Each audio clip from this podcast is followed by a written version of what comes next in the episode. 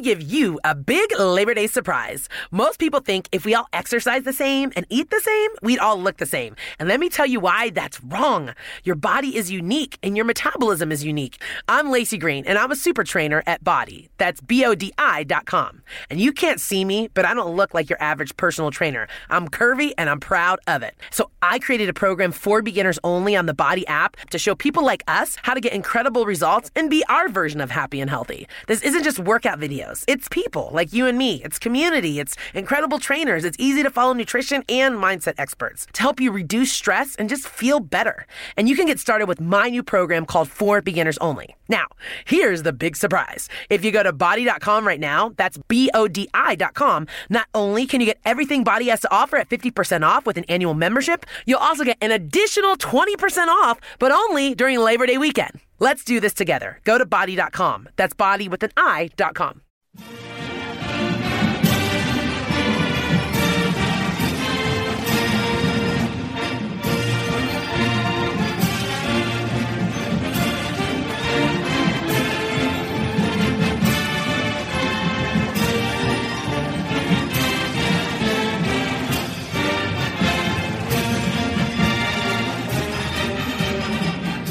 Hello, Duke fans, and welcome to episode 368 of the Duke Basketball Report podcast. It is the morning of Wednesday, December 15th, 2021, and Duke men's basketball is back from its exam break in a big way.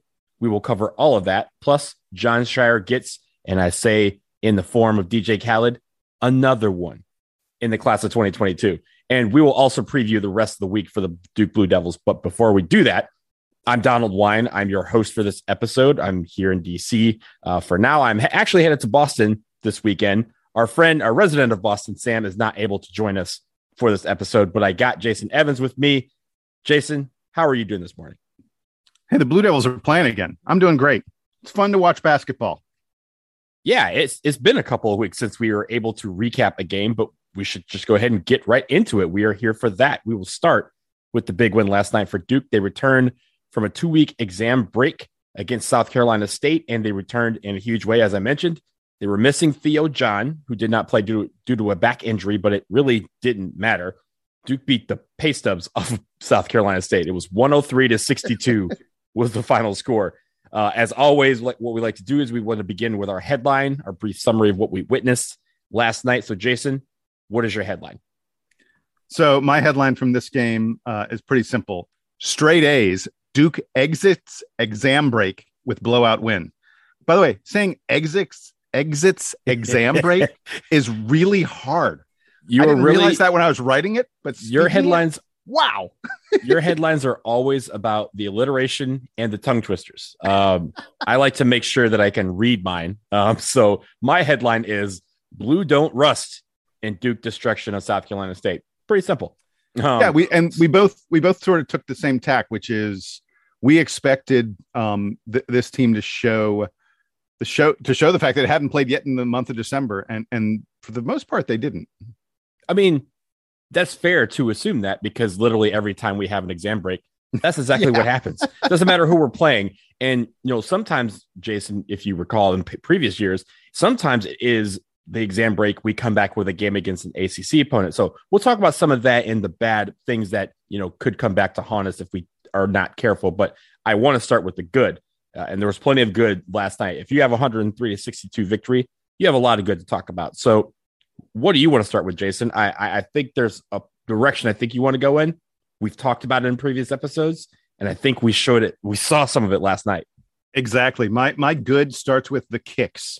And and if you listen to the last episode, we spent a good 20 plus minutes, like 48 hours ago, talking about this team looking for open threes and looking to kick the ball when they drove it, looking for the extra pass for the high percentage shot.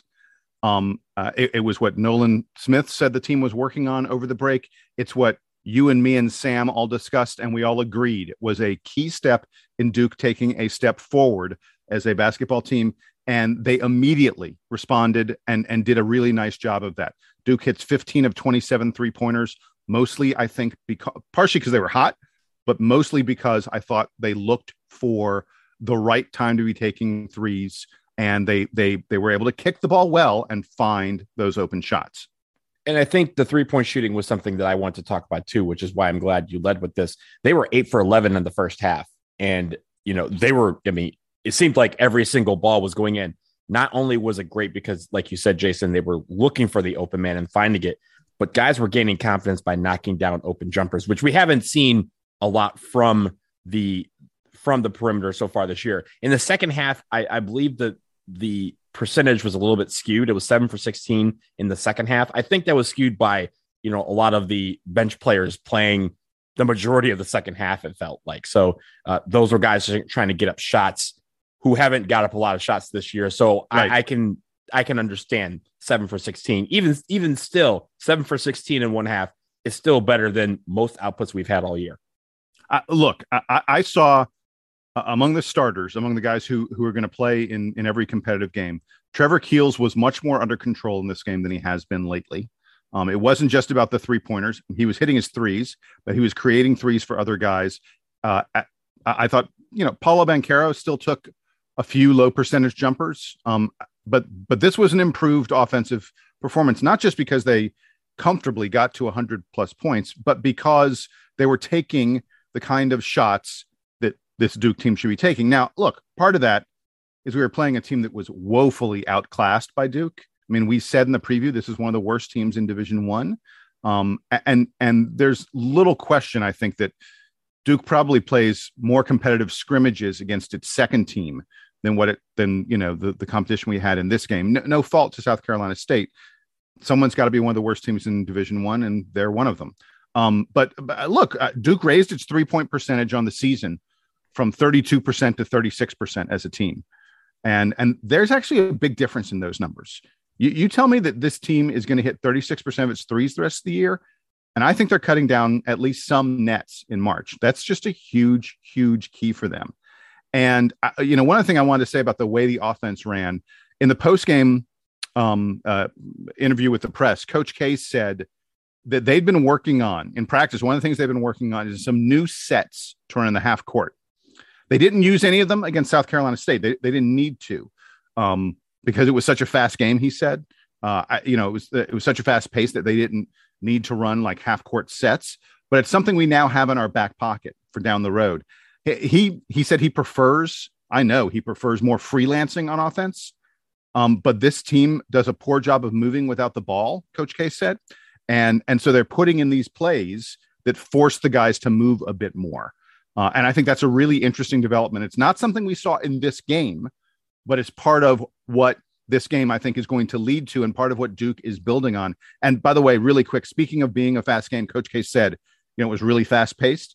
I wanted to note really quick, this was a 79 possession game. We said coming in that South Carolina State plays at a fast pace and Duke doesn't mind that at all. 79 possessions is a lot.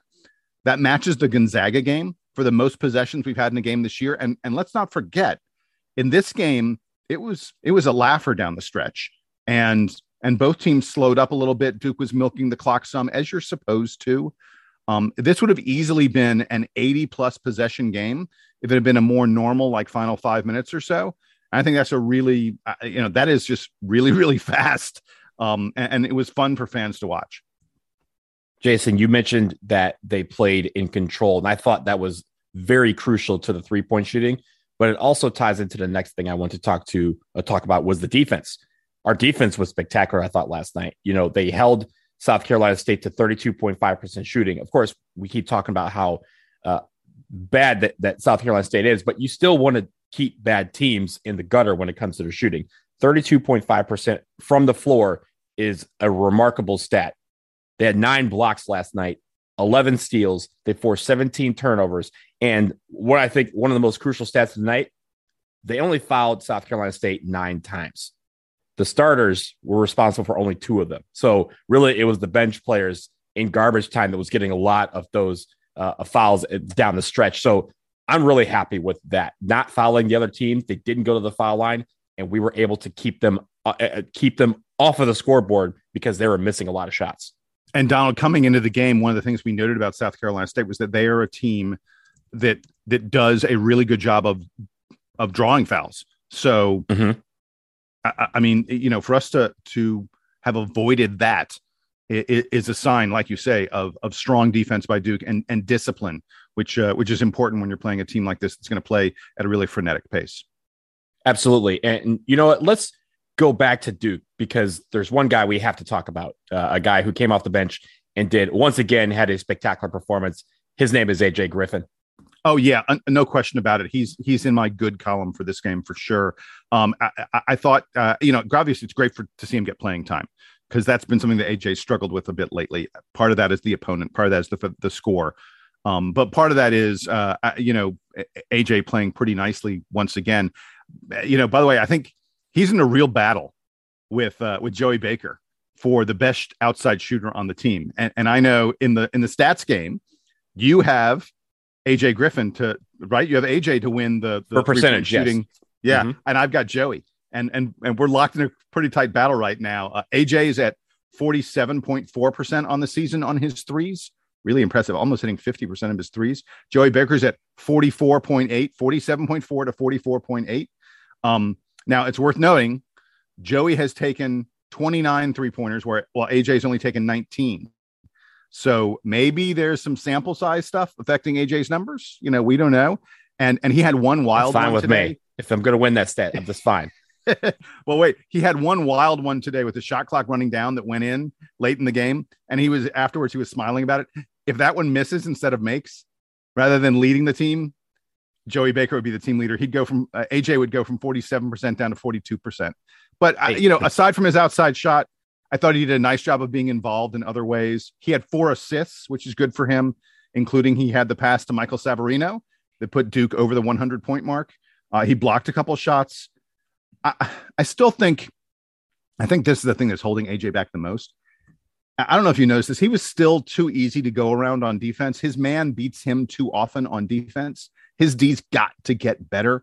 He's got, but you know, he did seem a little more connected to the regulars than he does regular players than he did in most games. And uh, you know, again, this was a game where he scored a lot in a meaningless game. He's sort of become an expert at that. uh, but he needs the confidence of this kind of an output, this kind of a game to work his way earlier into the rotation so that, uh, like I've been saying all season, I, I want to see AJ scoring against teams where his scoring matters. And, and frankly, you know, it, in a game that you win like this, it didn't matter. Well, I, I will I will push back slightly and, and ride for my man AJ on this point. I think the reason why the defense hasn't quite come along is because of that knee injury that he sustained uh, early in the preseason, and also just the recovery Fair from enough. his other yeah. knee surgeries. Because that lateral quickness, as you know, is really important on defense, not as much important on offense, and that's going to be the thing that he just needs to keep building confidence on. I think he'll come around when it comes to that as his knee continues to get stronger and he continues to get more confidence using it. But I thought he had a great performance on, on, on the offensive end last night. And and really, it doesn't matter who we're playing. 17 points by AJ Griffin is what we want to see, and frankly, what we, some of us were expecting to see more games than not. And so I'd like to see him getting that confidence of seeing the ball go through the hoop in more than a myriad of ways and allowing him to use that confidence going forward. So Jason, you did mention another one that I want to talk about the walk ons. The walk on game almost ended last night very quickly for everyone. Yeah. we had, in the span of about 20 seconds, we had a Michael Savarino three, followed by a Keenan Worthington put back dunk that literally sent. I mean, I don't know if you did saw. Did you see Mark Williams? Did you see Mark I, Williams in that putback? Forget that. Did you see? Did you see the video that Duke Blue Planet put out this morning on Instagram? It literally chronicles them going nuts on the sideline. There's a great picture of all of them going nuts on the sideline, including Mark Williams. Mark Williams is saying, Yo, you got to give him the camera. And Keenan Worthington's like, I don't know what to do with this camera. So he has the camera with the selfie stick. They go, just hold it up and run. So he goes, okay, eh, and he's running, run, he'll run into. So if you go to Duke Basketball's Twitter, uh, you'll see that video. And also just all of them, the entire team was, you know, mobbed him after the game, uh, were commending him in the locker room. Like Keenan Worthington was the star of the show uh, for that putback dunk. Well, and and you know those guys put in all the time, all the effort in practice, and uh, and they don't get many chances to even appear in games, and and put you know anything in uh, in the stat book. Uh, for for him to get a highlight like that, because that I mean, like that's a it was a vicious yam that that mm-hmm. Keenan Worthington laid down on there And I think the reason you saw, you know, Mark Williams, guys like that going crazy, they're the ones who battle against him in practice every day. And, and they're just so thrilled that he gets a, a moment like that. And it's really great. I, you know, I did have one more good, you know, individual thing that I wanted to mention. We haven't said this guy's name yet. And I, I thought he had far and away his best game in a Duke uniform, and that's Bates Jones. Um, and uh, the reality is, we're probably not going to see a lot more from Bates the rest of this year. But uh, that kid's a he's just not athletic enough. That's just the simple reality. Um, but that kid is a really nifty passer from the high post and from the low post. He had five assists in 15 minutes. Um, uh, he blocked uh, he blocked a couple shots. He hit a three. I, I, I like his game, and I'm sure he is providing a ton of help in practices. Uh, again, like I said, I don't know that we're going to see Bates Jones, you know, in anything but absolute blowouts this year. Um, and I'm not saying we necessarily should, but but Duke plays Syracuse. And the key when you play Syracuse is get the ball to the middle of that zone and then shred the zone with good passing. I got to tell you, Donald, I don't think there's anyone on this team who's better suited to catch that ball in the high post against the Syracuse zone and then cause problems for them than Bates Jones. I don't know that we're going to see it. Like I said, I'm not sure Bates is ever going to play in a, in a truly competitive game uh, unless there are crazy injuries or, you know, something like that. Uh, but I could see it against Syracuse. I, I, the, the, the way he has played, and he's done this in multiple games now, it wasn't just last night his ability to find the open man, to make the extra pass, to make the defense adjust and then make the defense pay against a zone, especially, is really special. So I, I won't be shy. This this to me was the moment where I said Bates can contribute against a team like Syracuse, and and we'll see if it happens. You know, just but mark it down. If it happens, I I called it first. Look, I mean, you want a guy who's ready when their number is called, and Bates was ready last night, and that's what you want from a guy. And it's not like he hasn't had experience against top level talent. I mean, he did not play at a, at a P5 school, but he played P5 schools when he was uh, at Davidson in college yeah. before. Yeah, yeah. Davidson. So he's he's going to have that experience. He's not going to be, you know, blinded by the lights or, or just deer in headlights or anything like that. He's going to be a guy that can step up and contribute. So hopefully he will continue to do that. The final thing I did want to mention before we move on to the bad is the free throw shooting. We were 22 for 24, which means two things. One, we were getting our way to the line. You don't get to, I mean, getting to the line 24 times is very, very good, but we were also making our free throws, which is something that I've talked about all season is going to be uh, one of the things that could be our Achilles heel uh, down the stretch if we can't make free throws because guys are going to foul us. People were going to the free throw line, they were making their free throws. We were getting, you know, easy points that way. You, you can't, you have to just keep doing that. 90%, I said 75% was good. We're doing 90%. we ain't gonna shoot 90 every day, my friend.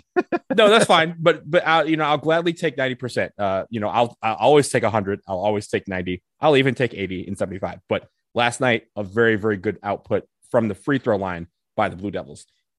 I think we've exhausted the good. We want to shift to the bad. Uh, so there are a couple of things that we do think we should improve on. And Jason, I'm going to take the liberty and go first in this category and I'm going to start with turnovers. Uh, turnovers, I'm pretty sure this was our worst game of the season when it comes to turnovers. We had 16. Now, I, I will say a lot of that was due to this game just being over from the under eight timeout in the first half. And, you know, a lot of guys playing that don't normally play. Yeah, but a lot of those turnovers came early. They did. They, there were turnovers that came early, but I don't think we had 10 before the under eight timeout. There was a lot of garbage plays in the second half where it, it felt like guys were just trying stuff, right? And when you're on the playground, you try stuff. Sometimes you throw the ball away, you throw the ball to the other team. That was happening. Uh, but I do think that we were doing so well with turnovers this year, and I want that to continue. I will say that South Carolina State had 12 steals. So, sloppy game or not, you have to give them credit for that. Uh, but that also means for us, we got to tighten that up because we can't have anyone getting 12 steals on us in a game. That will definitely cost us down the stretch in an ACC game if we let that happen. Well, and regarding the turnovers, I look coming in this game, and we were talking about what Duke needed to work on and what they didn't need to work on, things like that. Uh, you know, I noted that Duke was one of the best teams in the country at holding on to the ball, at not committing turnovers. Um, and, and, the thing that bothered me was, you know, you talked about the steals, but to me, there were a lot of ugly, kind of careless plays by Duke last night. I'm sure some of that was the exam break rust. I, I don't doubt that one bit, you know, we need to be more careful about that. And yeah, some of it was late, but a lot of it was early. Like I said, I, I noted at one point we had five turnovers um, at, at like the 12 minute mark of the first half. So, so that's we just got to get that under control.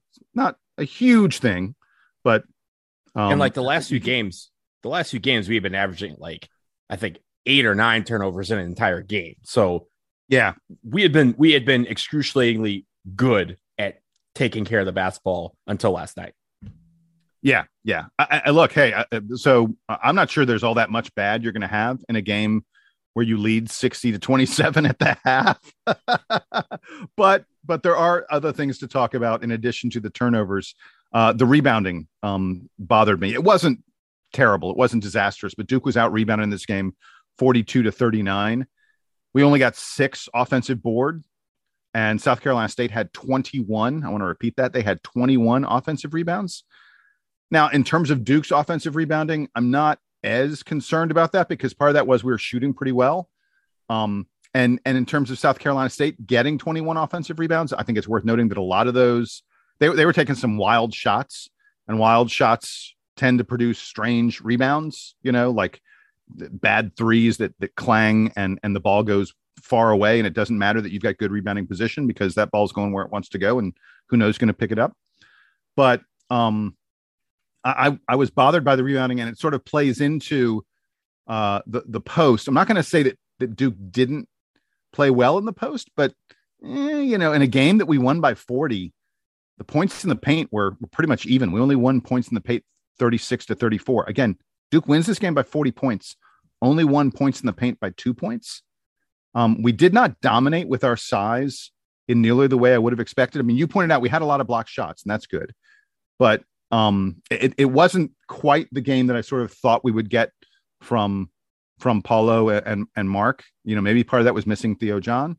Um, and I should note in in the post game, Coach K said that they were um, that we were really focused on on running, and there were several times that we started running before we got the rebound, which allowed them to get the rebound instead. And that's something that happens when a team's like so intent on you know like let's get out there and, and really pick up the pace in this game, um, sometimes you're like, oh wait, we, we left the ball back there behind us, and I think that happened to Duke, you know, a couple times. Yeah, that happens quite a bit. I mean, you see that in football too, where the where the wide receiver starts thinking about the touchdown before he actually catches the ball because he sees how open it is. It's in basketball time, especially when you see that. Oh man, there's no one between me and the basket, and then all of a sudden you realize I need the ball to put the ball in the basket, and you turn around, the ball's going into your basket, and you realize you just blew a, a great opportunity. So uh, yeah, those are little. I, I think sloppy. I think is the way to describe that. Right, the rebounding, the turnovers. I think was just a, it's just a sloppy affair, um, which you kind of expect coming back from a two week break of any kind, much less the exam break where uh, there's not a lot of practice going on. Jason, I want to go back to you because I think you know we we have talked about some players in the good. There's one guy who probably had their first mediocre game of the season. Yeah, uh, look, uh, we we've been praising this guy all year. If you asked us today, right now, who's the ACC Player of the Year, who's been Duke's MVP, I think all three of us would say Wendell Moore. Um, he's he's clearly he he's in the running for All American at this point. Um, but Wendell Moore had a really pedestrian game, probably his first really pedestrian pedestrian game of the season. Uh, Eleven points, two rebounds, zero assists, and two turnovers. Uh, it was it was unlike Wendell. It's it's not what we've seen from him at all all year, uh, and I think it's really probably just one game. But I'm going to be fair, and I'm going to you know I'm going to call him out. I've been we've been praising him left and right. Um, when he has a game like this, uh, we we we need to to let it be said. And look, it, it is entirely possible that he was taking a little bit of a subservient role to allow some other guys to do a little bit more in this game. Um, you know, no one knows better than Wendell on this team uh, that uh, you know, sometimes you step back so others can step forward. He, he is a team leader. He is the team leader. And, and I'm perfectly fine with it. But, you know, obviously, if this was a more competitive opponent, that could have been disastrous for Duke. If if Duke gets two rebounds, zero assists from Wendell Moore on a regular basis, this team will not be doing very much when it comes to the postseason. so, so, uh, but, but again, it was just one game. I'm not that worried about. It. And then the other individual thing I wanted to mention, this isn't really a bad, but it's just sort of to note it. Um, uh, Theo John obviously did not play. Uh, that's bad. I, I want Theo to play. Uh, he has become a, a huge part of our rotation.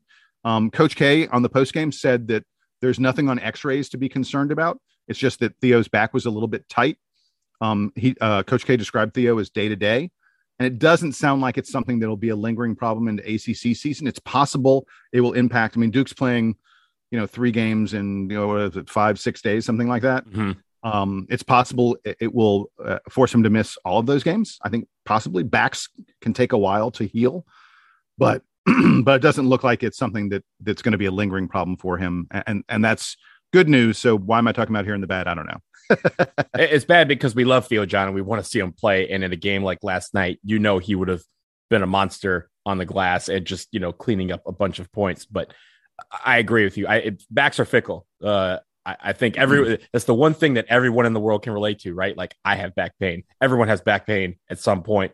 Uh, so, oh my gosh! So, so uh, on on uh, Saturday, yeah, it was on Saturday. I was on my exercise cycle. It was um, the weather wasn't quite conducive for me to go out and ride my bike, and I got off. And I don't know why, but I was like, "Oh, my back's a little stiff. That's sort of strange. You know, maybe it was the hunching over or something like that." Eh, I didn't think anything of it. I I cooled off a little bit. I then took a shower. By the time my shower was done, my back was on fire. I was like, "Oh my god, what's going on?" It has, like I said, backs linger. yeah, I, I have been in pain, like using a heating pad, having to lay down every few hours for for the past four days. Um, it's getting better. I'm, I, you know, I would say I'm I'm 90 percent at this point, but for a couple days there, I was like, I am not doing anything. Like, I, you know, I could barely sit down at the table to to have a meal. Backs can be bad. Oh yeah, I, have had some back injuries, and the funny thing is, sometimes, like you said, they linger, and sometimes you're like, there's one day where you're like, I gotta get it. I, I can't get out of bed. I just I, I just want to cut my back off because it hurts that much. And then like hours later, snap, it's gone. And you're like, oh, it's like it's like your back was never hurt. And so backs are fickle. We hope Theo John is okay. Uh, and, and I think we'll see him sooner rather than later. But don't be surprised if he has to miss a game or two uh, this week uh, for, over the rest of the week. Speaking of which, we do have two games coming up this week. We will preview that after the break. But before we get to the break, I want to shift gears to recruiting because as I, as I mentioned at the beginning of the show, Jon Scheyer has gotten another one in the class of 2022. Christian Reeves. It's crazy, isn't it? it's just it's just insane. Christian Reeves, 7-1 high school senior from Concord, North Carolina, was the latest to commit to Duke last night. His commitment came, you probably missed it because it literally came right about when the Duke South Carolina State was tipping off. Uh, Reeves is a three star recruit, plays at the heralded Oak Hill Academy, one of the top high schools in the entire country, mainly recruited by fellow alum Nolan Smith, who also went to Oak Hill. But Scheyer has been the closer and was able to add yet another guy to what is the number one recruiting class in the country. So, Jason, a resident expert on recruiting, why don't you tell us about Christian Reeves and just what this overall commitment means for Duke? Is with this big class, we now have to start talking about the, the red shirt word. Is this a red shirt candidate for next year? Yeah, yeah. Uh, Christian Reeves. Uh, the word is that he's going to redshirt his freshman year. Um, there was uh, there was someone on Twitter who who commented and said, uh, you know, I'm hearing that Christian Reeves is going to redshirt as a freshman, and Christian Reeves liked that post.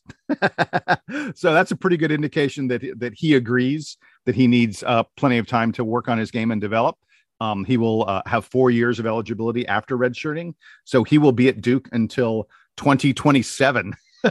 it seems crazy that here we are talking about that, but that's just the way you know the calendar works with a with a kid like this. Um, like you said, seven one center plays for Oak Hill. I, I want to really quick before I talk about Christian Reeves, I do want to mention Oak Hill basketball alumni. Folks, if you don't pay attention to high school basketball to know how truly, truly elite Oak Hill is, here's some of the alumni. Just it's just a sampling. Jerry Stackhouse, Literally everybody, Carmelo Anthony, Cole Anthony, Dookies, William Avery, Quinn Cook, Nolan Smith.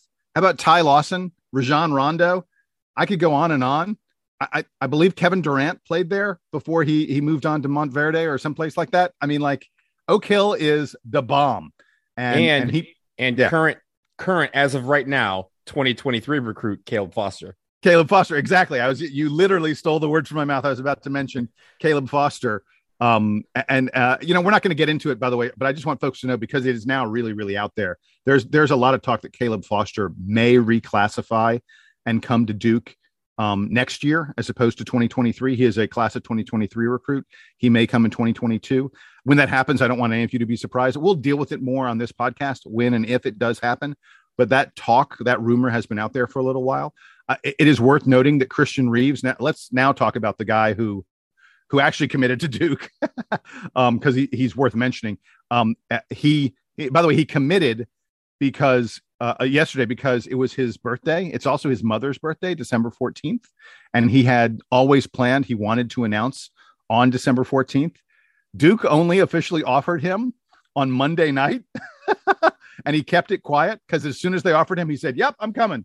Like he knew he wanted to be a Duke. And he, eh, there's a great story he told. He grew up as a North Carolina fan, he was a Tar Heel. And his freshman year of high school at Oak Hill, by the way, his freshman year at Oak Hill, he went to a Duke game in Cameron and he walked out of that game and he's like, if Duke wants me, I'm coming. He was like, the Cameron crazies, this atmosphere, what this is, completely sold him. And he has been waiting for four years to get an offer from Duke. And it finally came on Monday. And so on Tuesday, he was able to announce. Uh, Duke, by the way, beats out South Carolina, Minnesota, and Creighton for him. As you mentioned, Christian Reeves is not a huge high profile recruit. He's not the kind of guy who's expected to have an immediate impact at Duke. That's why he's going to redshirt. That's why he's going to take his time. He's already about 230 pounds. Um, he is a good athlete, but this is a guy who's got to work on getting stronger. He's got to work on moving that weight to the right places on his body. He's got to work on, I'm not saying he's fat. He is not fat, but he's got some body fat. He's got to work on converting that fat into muscle so he doesn't get pushed around. Um, he's nowhere close to being polished on offense, not at all. At this point, he's really just a 7 1 rim protector and a dunker. But Duke has five years to work with him. Um, and, and I watched some film on him, and he's a pretty decent rebounder. He, he knows how to go after the ball and get the ball. Um, and the bottom line is he's got size. You can't teach 7 1. There are precious few guys as big as him who have come through the Duke program. Very, very, very few of them and uh, and I'm I'm thrilled that Duke is going to have a what we call a developmental recruit. We have not had many of those, um, and you know this is a kid who it's possible he's never more than much of a practice player, but it's possible that in a couple years this kid is a really solid piece on this Duke team, you know, after spending a few years working with the coaches, working with the weight training, you know, strength and conditioning guys, and that he really develops into something good for Duke. And and that's it's great that Jon Scheyer is continuing to find holes to plug. Duke has 13 scholarships they can use.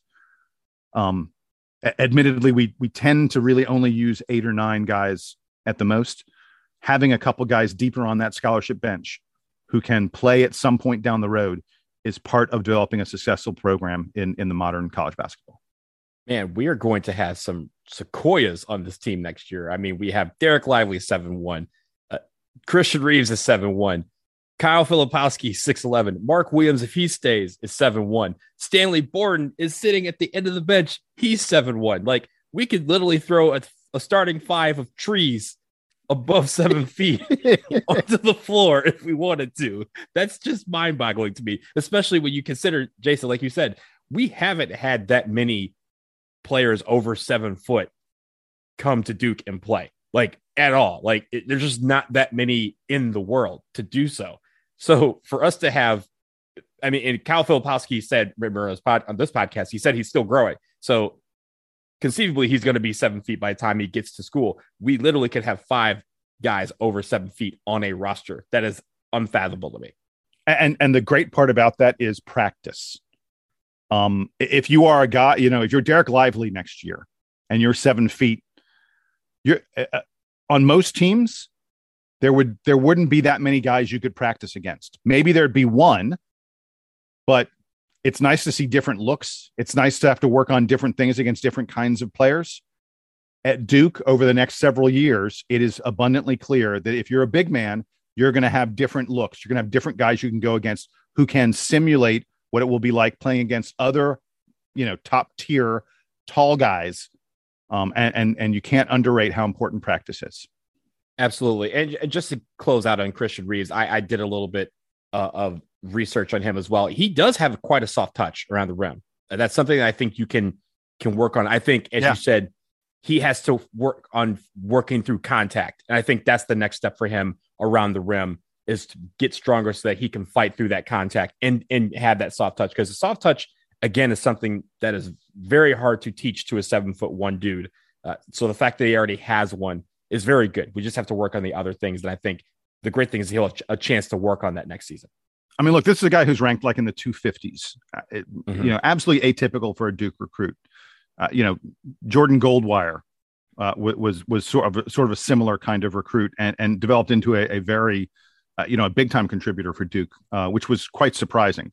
But we haven't recruited many guys like this. But I'll tell you, when I look at at you know the tape on him, admittedly, it's going to be highlights and the such, but still, what I see on film, I'm sort of like, why is he 250? I mean, this feels like I'm not saying he should be a top hundred recruit, no way. But if you told me this guy was, you know, 150s or so, and it would only take him one or two years to develop into a, a serviceable player, I, I would not be at all surprised. I think there's some promise here. We're going to be, we're going to remember this, you know, recruit that came out of nowhere. I think at some point.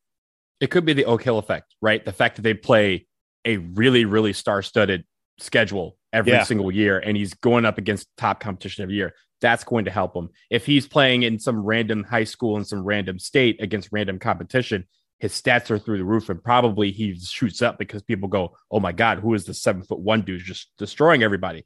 but he doesn't have that opportunity at Oak Hill. He gets destroyed on some nights too because he's they're playing that type of talent where every every school they play has multiple D1 recruits on the team. So I think that's going to help him not again not be blinded by the lights when he comes to Cameron and being able to just sit there and work on his game, which I think is going to be terrific. Uh, I think that's enough for the recruits. We do, as I mentioned, have a couple more basketball games that are coming up this week against Appalachian State and Cleveland State. So we want to preview both of those teams. But first, let's pause for this quick break. Stick around. We'll be right back. This episode of the Duke Basketball Roundup is sponsored by BetterHelp. Springtime is the season that's supposed to feel like a new beginning. We have better weather, and it feels like everyone gains a boost of energy. However, for many, Leaving winter behind doesn't always mean that their mood lightens up with the extra sunlight. We all carry around stress, and that stress can build as more events get added to your calendar. That's certainly true, Donald. And with the amount of social gatherings increasing with the improving weather and more daylight, there's more pressure to be on when you're interacting with family, friends, coworkers, even strangers, even when stress has you a little bit down. And for some, getting advice from a therapist can help you tackle some of that stress without affecting you or the people you care about. That's what BetterHelp is all about. It's entirely online and it's designed to be therapy that's convenient, flexible, and suited to your schedule. You just fill out a brief questionnaire and get matched with a professional licensed therapist. And you can switch therapists anytime you want. So if you're thinking of starting therapy, give BetterHelp a try and find your social sweet spot. Visit betterhelp.com slash Duke Roundup today to get 10% off your first month. That's betterhelp, H-E-L-P dot com slash Duke Roundup.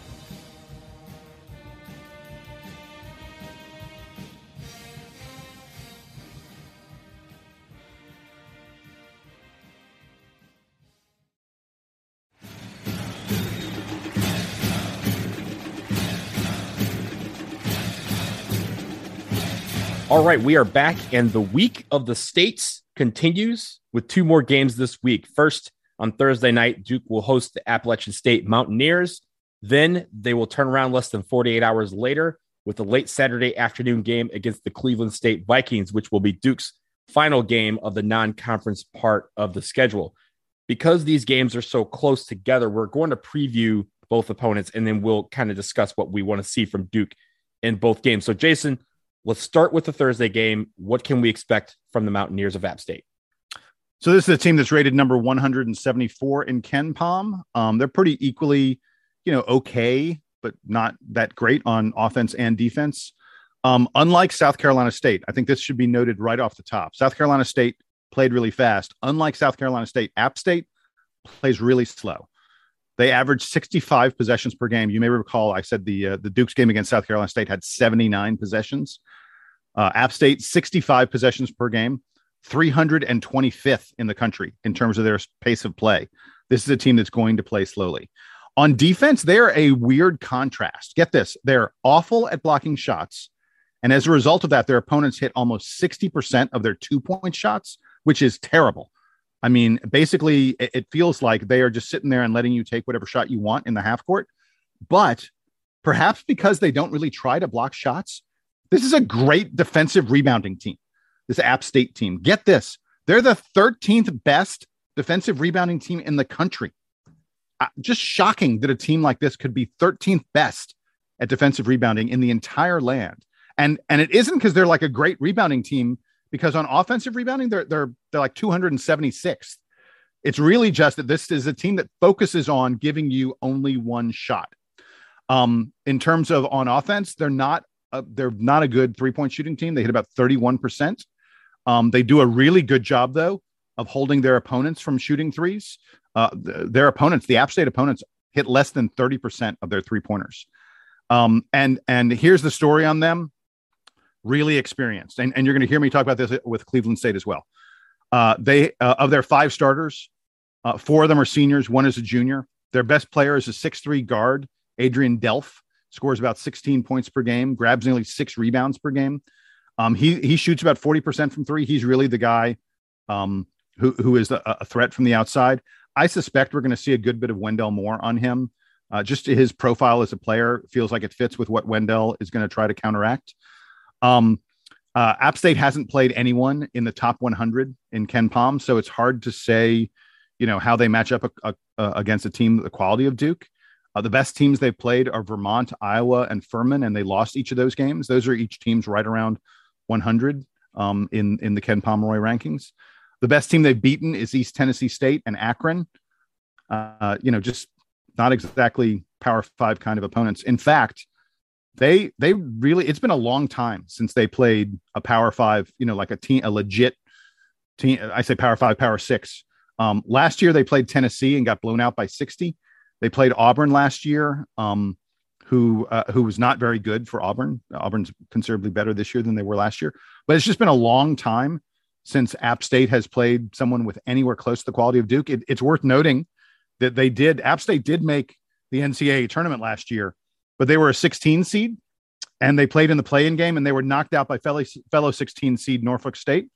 So it's just been forever since App State has played someone like Duke, someone even in the area code of Duke. Uh, and I think that that step up in quality may be a real, real huge challenge for App State.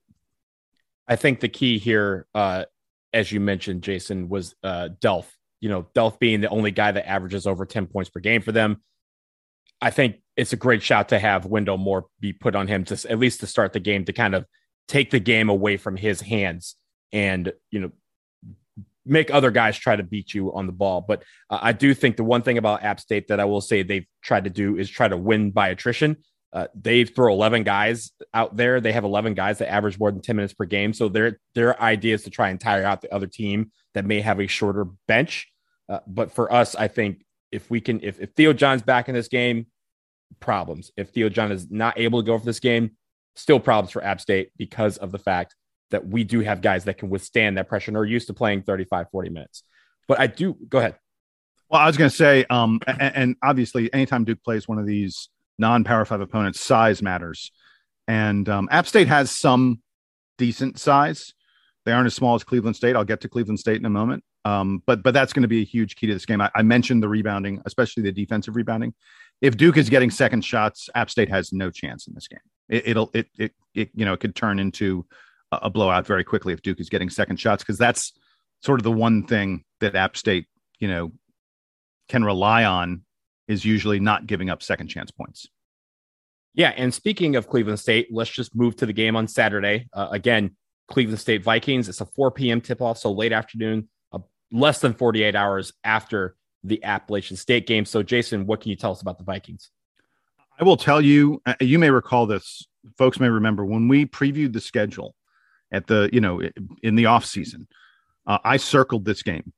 Um, Cleveland State, I really think is a, a, is a team that that Duke cannot overlook, and and I'm bothered that we're playing them so close to App State. I, I don't think we're going to have proper time to prepare for Cleveland State and and to be rested and ready, especially if Theo John is not playing and our bench is a little bit shorter as a result. Um, they, they are a legit team. They're only ranked 150 by Ken Pomeroy, but this team is probably they're the favorite to win the Horizon and to make the NCAA tourney, which which they did last year. And by the way, they were a number 12 seed. You do not mess around with number 12 seeds. Number 12 seeds are dangerous. They are traditionally the kind of team that that upsets the big boy. And and that's what Cleveland State is all about. They are easily, hands down. Get ready for this, man. The most experienced team we're going to play all year. They have seven guys on this team who average more than 15 minutes per game. Every single one of those seven guys is a senior, and multiples of them are fifth year seniors.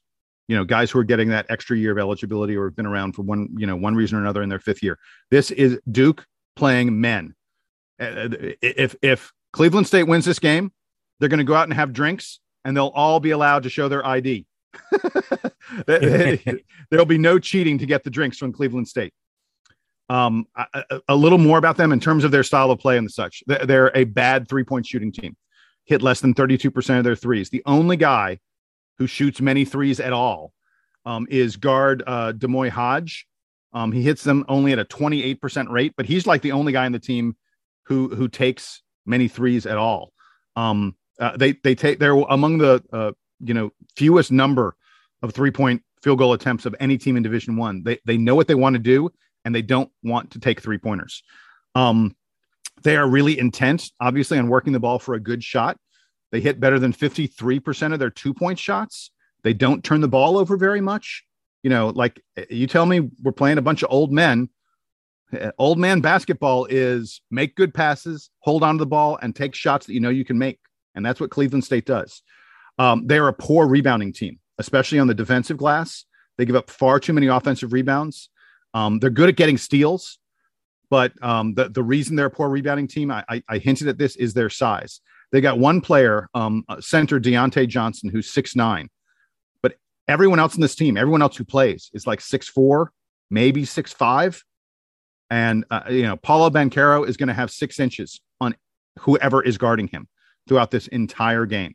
They, they literally, there's no one else on this team who's going to get any meaningful minutes who's over six five. Um, they haven't beaten, in terms of their opponents, haven't beaten anyone of note. Their, their best win is against Wright State. But unlike South Carolina, uh, sorry, un- unlike Appalachian State, they have played some legitimate teams. They played BYU and they played Oklahoma State. And both of those games, but first of all, both those teams, very legit teams, good teams. BYU's top 25, Oklahoma State's in the Big 12. Um, and in both of those games, it was really competitive. Against BYU, it was a two point game with four minutes left. And, and then BYU opened it up a little bit and ended up winning by 10. But hey, two point game under five. That was a super competitive game against Oklahoma State. It went to overtime. And Cleveland State, by the way, was leading by two when Oklahoma State hit a layup in the final second or two to tie the game in regulation and send it to overtime. Uh, again, Cleveland State lost in overtime, but that was going to be a big win for them. That was going to be a signature kind of win um, and, and, they just barely missed it against Oklahoma State. It was just a few days ago that that happened, and uh, you know they they they need signature wins like that for their NCAA resume. And if you want to talk about signature wins, Cleveland State's looking to put their John Hancock on Duke. And I'll tell you right now, I don't expect Cleveland State to win, but I do expect this to be a far more competitive game than I think most Duke fans are anticipating. Yeah, and you know, Cleveland State is just a few years removed from like you know three out of four seasons. They were they started out the season like 17 and 0 or something like that or 17 and 1 they've had i mean these guys a good success. program.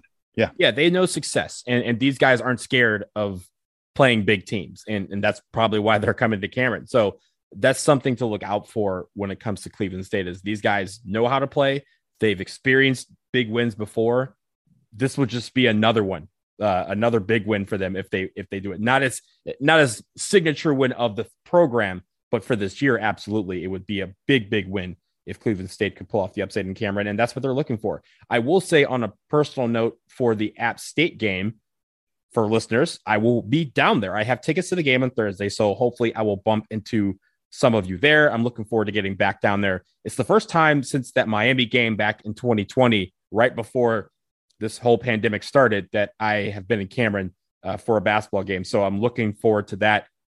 I might be at Devil's Brew House. You may you may find me, you may not, but I'm just saying I will be at the game on Thursday and uh, hope to see some of you there. Before we get out of here, I want to give a shout out to the Duke women's basketball team because right now they have a they're pretty good. I wouldn't say it. They're actually really good.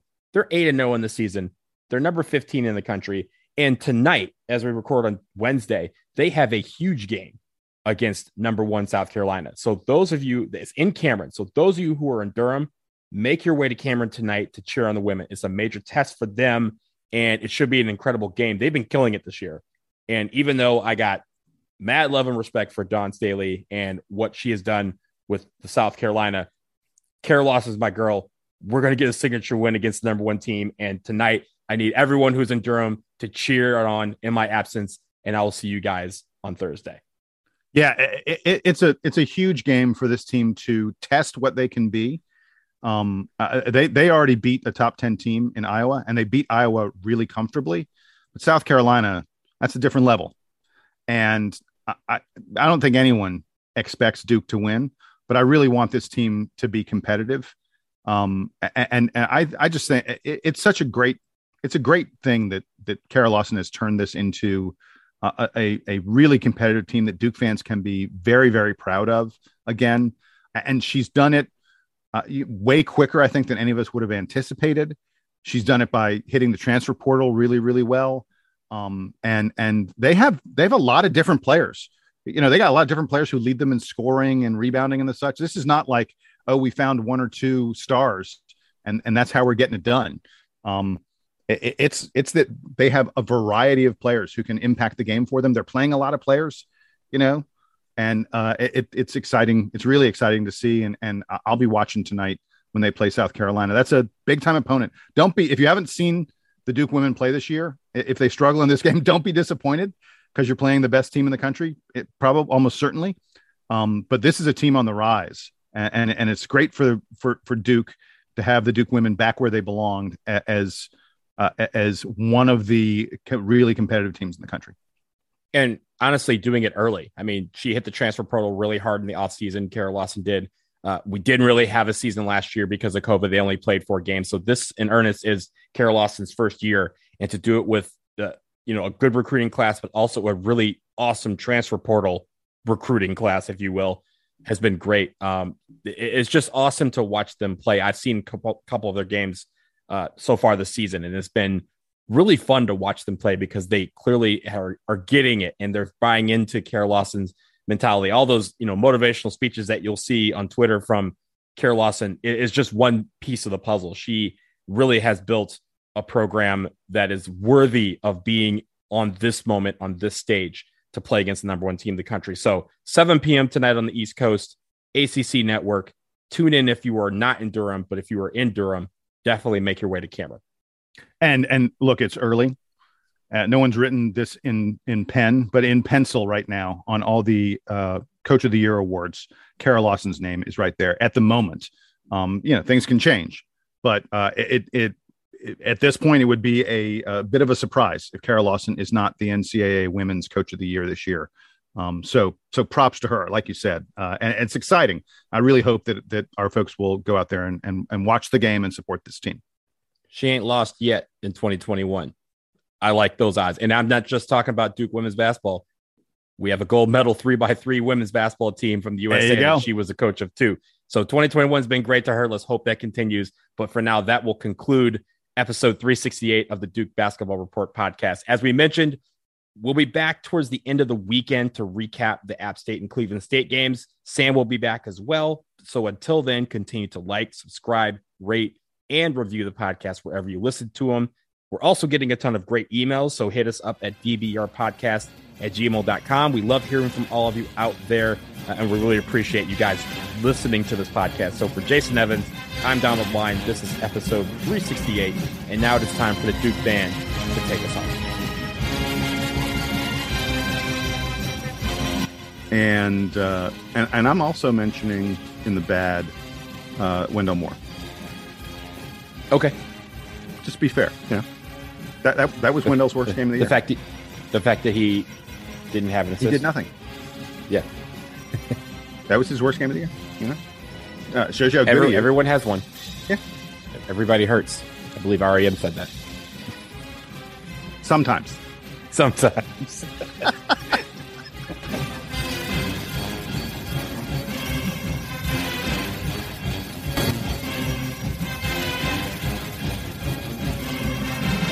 Thank God Sam is not here because we would be talking forever. The two of us are going would- for like I- 40 minutes.